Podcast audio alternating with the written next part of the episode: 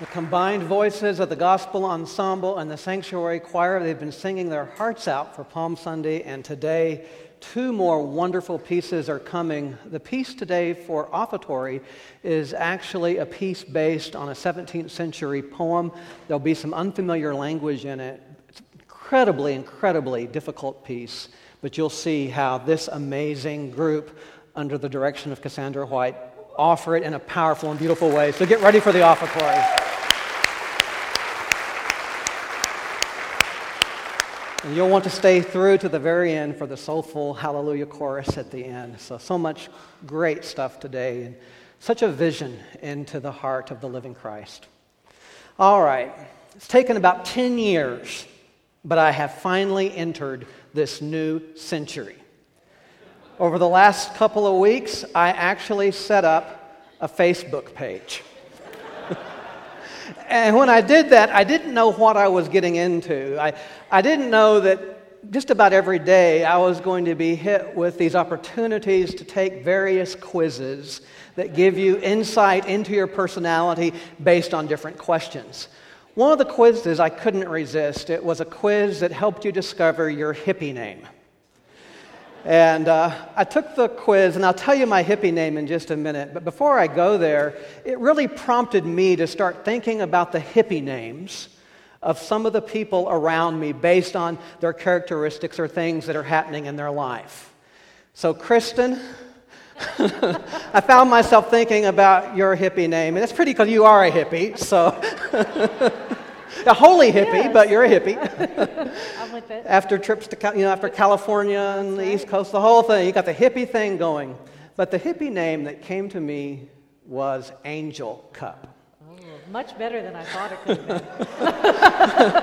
I had some other ideas, but you know we'll save those for you know offline. But uh, but for you, was, I was thinking about how you have really been a messenger, and that's what angels are. And you've brought us a message of of hope and, and love. And then every Wednesday night with the chalice, which is a cup, you invite all of us to experience the abundance and the fullness of that daily relationship. So, I'm angel cup that. you are. Thank you. And of course, so this, um, I started thinking about Janice, and, and, and I'll admit right now, you just heard the loftiest of the hippie names. because, Janice, when I think of you, that hippie name for you that came to me was Midnight Makeover. and how could it be anything but when you now have two infants screaming at midnight? and despite all that, you still come in the next day looking pretty good, considering everything.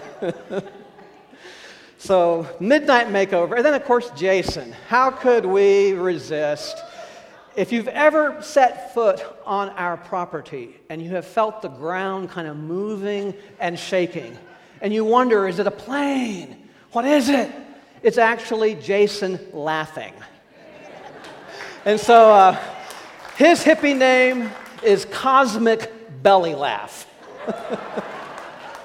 Can you give us one of your laughs on cue, Jason? Just, I don't know, he's not ready for that one, but you'll hear it before the service is out. Actually, uh, when going through this quiz, I, have learned a few of the other hippie names from people in the congregation that have hit my Facebook page. And there is such a thing as a hippie name envy. Because Lee Walker, who I think is sitting over here about three quarters of the way back, he lucked out. His hippie name is Revolution Breeze. I mean, how's that for a change the world sort of hippie name? Pat Walker actually saw my hippie name, and uh, she simply wrote back and said, Dwayne, your hippie name would make a good sermon topic. So thank you, Mama Pat, for, uh, for that, because this week I found myself thinking about the hippie name that was given to me. My hippie name is Happy Journey. I mean, how sweet is that? I'm not quite sure how they came up with that, but happy journey. Not too bad. And yet, moving into this Holy Week, I, I found myself thinking about it a little bit. Thinking about would that hippie name actually apply to what Jesus experienced during his Holy Week? The reality is that much of his journey was not happy. And in fact, as I came closer to Good Friday, I, I really didn't even want to think about happy journey. Because at that moment, Jesus faced the most difficult pain that life would bring. And, and in fact, I, I went to Lee Walker's wall on his Facebook page, and I said, You know, happy journey seems sort of like an oxymoron for this week. It just doesn't make sense. And Lee said, Ah, but that's when Easter comes in. When Easter comes, it is a happy journey. And we do celebrate the joy of the journey on this day. How Jesus defeats death and comes to experience the fullness of the resurrected life. And yet, looking at our scriptures today, we see that even happy journey may not be the best description when we look at the full picture. So, the question that comes to me, based on our scriptures today that you have printed there in your worship folder, what would Jesus' hippie name be? Let's look first of all at the gospel lesson that you see there.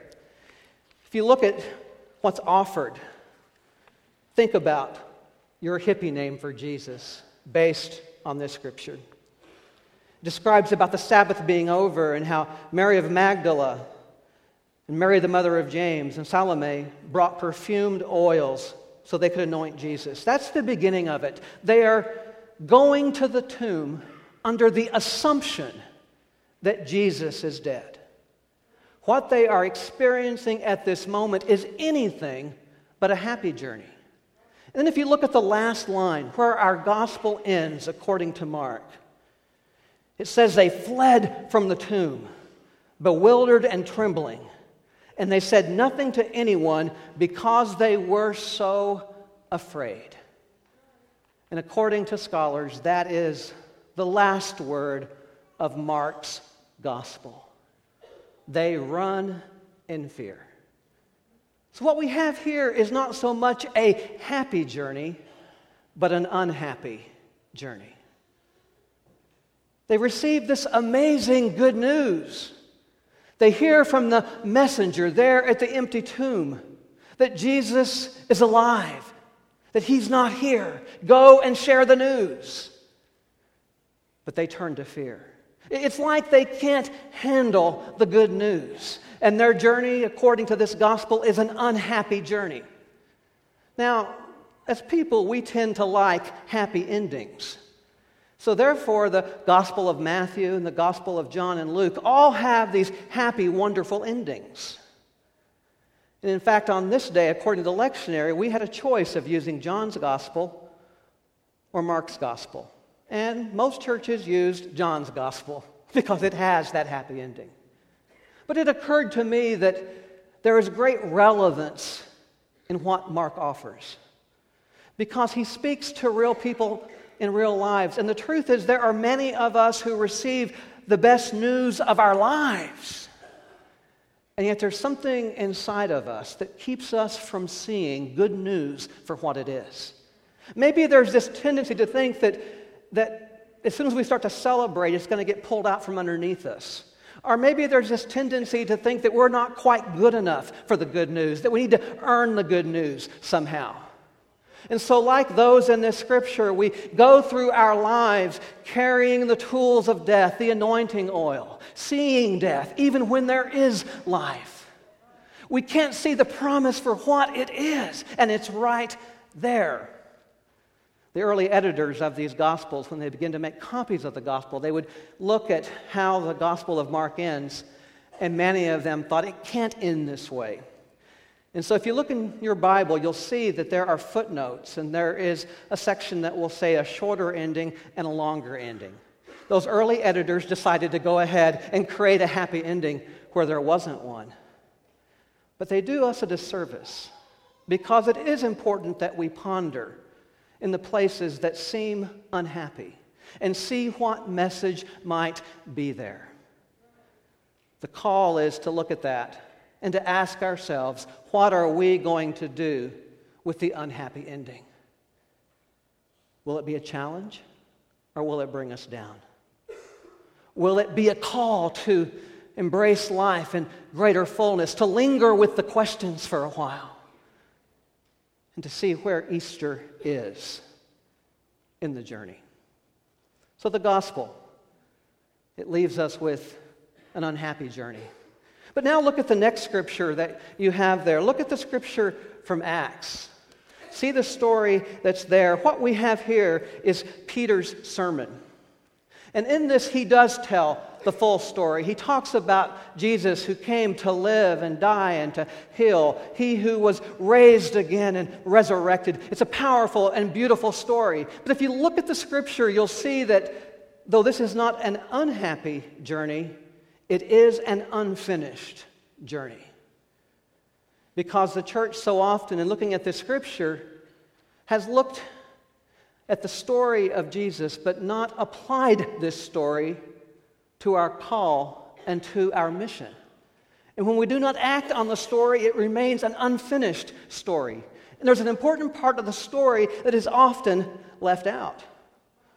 We jump to the life of Jesus, his teaching, his death, his resurrection, and we forget the very beginning of Peter's sermon when he says to them, I begin to see how true it is that God shows no partiality, rather, that any person of any nationality who honors God and does what is right is acceptable to God. Any person of any nationality is acceptable to God. This is the message God has sent to the people of Israel the good news of peace proclaimed through Jesus Christ, who is Savior of all. Jesus didn't say, Worship me, He said, Follow me. And to follow me is to offer my message to the world. I have come to break down the walls. I have come to bring peace. But peace happens person to person and table to table and conversation to conversation. Take down the walls because your God is a God of impartiality. Your God is a God of all the nation. So fling the doors open wide. This is the fullness of the Easter story. And until we open the doors, the story is unfinished.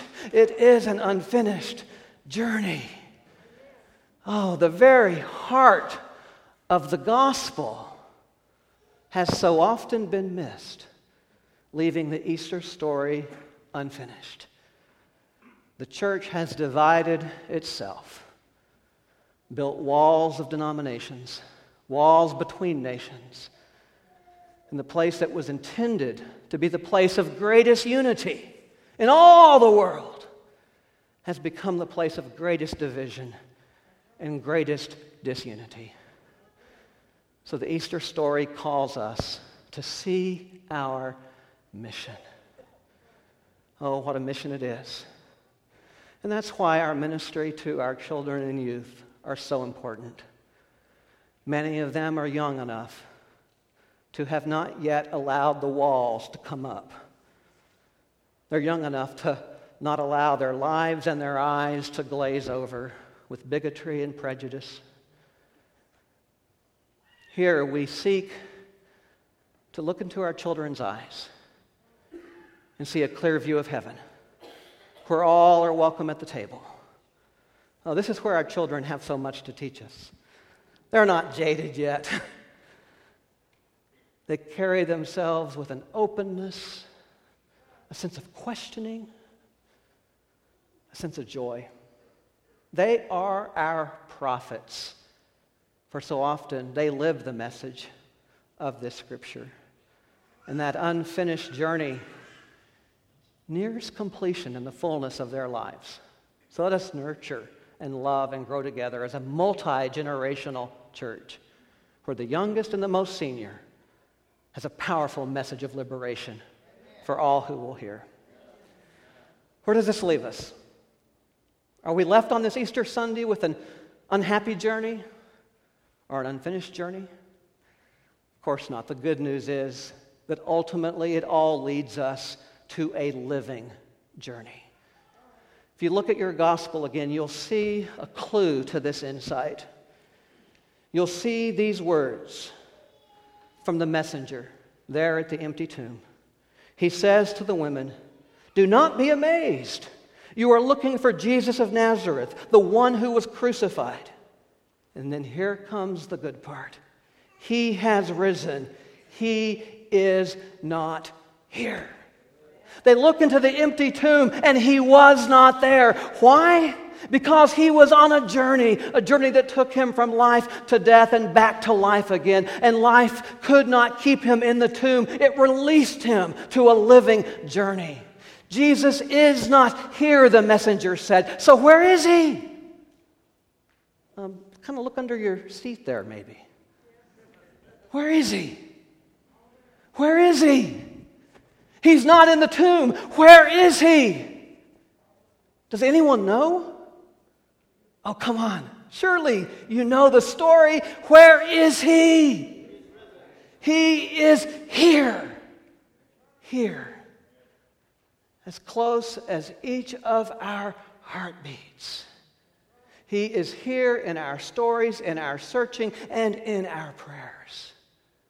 We are simply invited to have eyes to see. I see Jesus right here on the front row. I see Jesus. He's here. He's here. He's here in the beauty and in the dignity and in the passion of who you are. He's here. Oh, just feel the warmth of your own hand. It's life. He's this close. Oh, it's not ultimately an unhappy journey or an unfinished journey. It is a living journey, and that life is here at this moment. You might find yourself saying, okay, maybe he's here, but he's not in me. He couldn't be in me. I do not deserve to be a Christ bearer. He, he can't be in my life right now because my life is not perfect. My life isn't good enough for him. Wherever your story leads you, or whatever your story might be, know that you are enough. You are good enough to carry the living Christ within you. You are worthy enough to carry the living Christ in your own life. You may feel like you've tried and you've worked, and your story is at some kind of a dead end. Actually, your story is at a life beginning. Because Jesus wants to write your story with you, wherever your story might be today. In this room, there are as many stories as there are people. And um, maybe one of these stories sounds familiar. You've given your heart to someone. You've finally opened up, but they have not opened their heart in return. So today, on Easter Sunday, it may feel like end of story to you. Or you've practiced so hard. You've worked. You put one of those basketball hoops in your driveway. And you have practiced and practiced and practiced, and yet you didn't make the team. It may feel like end of story to you today. Or maybe you love creating art. You take paint and you take the best of your gifts and you bring your creativity, and no one's impressed. When you do your best and no one's impressed, it, it may feel like end of story. Or, or maybe you went to all the right classes. You, you had this dream of what your life would look like and what your career would be. You made all the right contacts. You did all the right networking. You got the right mentor, and you finally got your dream job. And a month into it, it was nothing you expected and you hate it. You put everything into it. It may feel like end of story. Or maybe you've been sailing along in your career. And it's all gone so beautifully. And in fact, you've been doing so well that some recruiters saw the work you were doing and they began to groom you for this other position. And they told you how great it would be. And finally, finally, you listened. It was a step up. You took the new position, and shortly thereafter, the new company began downsizing. And it feels like end of story. Or you've saved up for that dream home. You knew the home that you wanted. You planned well. You did all the right things financially. You crossed your T's. You dotted your I's. You moved into your new home. Your equity started to grow. Then one day a foreclosure sign shows up next door, another across the street, another a few doors down. And it hits you that uh, all your equity has evaporated. You've done all the right things, and now it seems like end of story. Or you have had a wonderful career. You have become a mentor and an advisor to many. You'd come to the end of most of your days and you'd have more voicemails asking for your opinion and your advice. You were respected. And then it came time to retire. The voicemail stopped. Those seeking your advice quit seeking. You go to check your emails. Surely someone needed something from you, and all you would find was spam and jokes.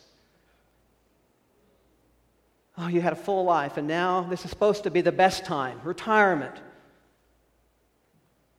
And yet it feels like the story has ended. End of story? Unhappy journey? Unfinished journey?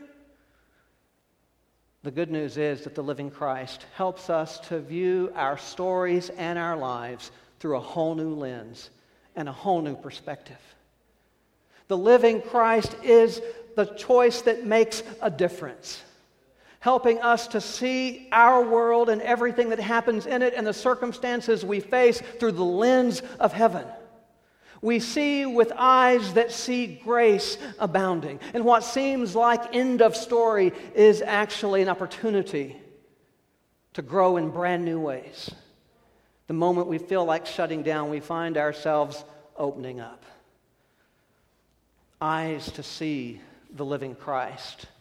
He is not there in the empty tomb, but here in our lives, open. We live with eyes touched by grace.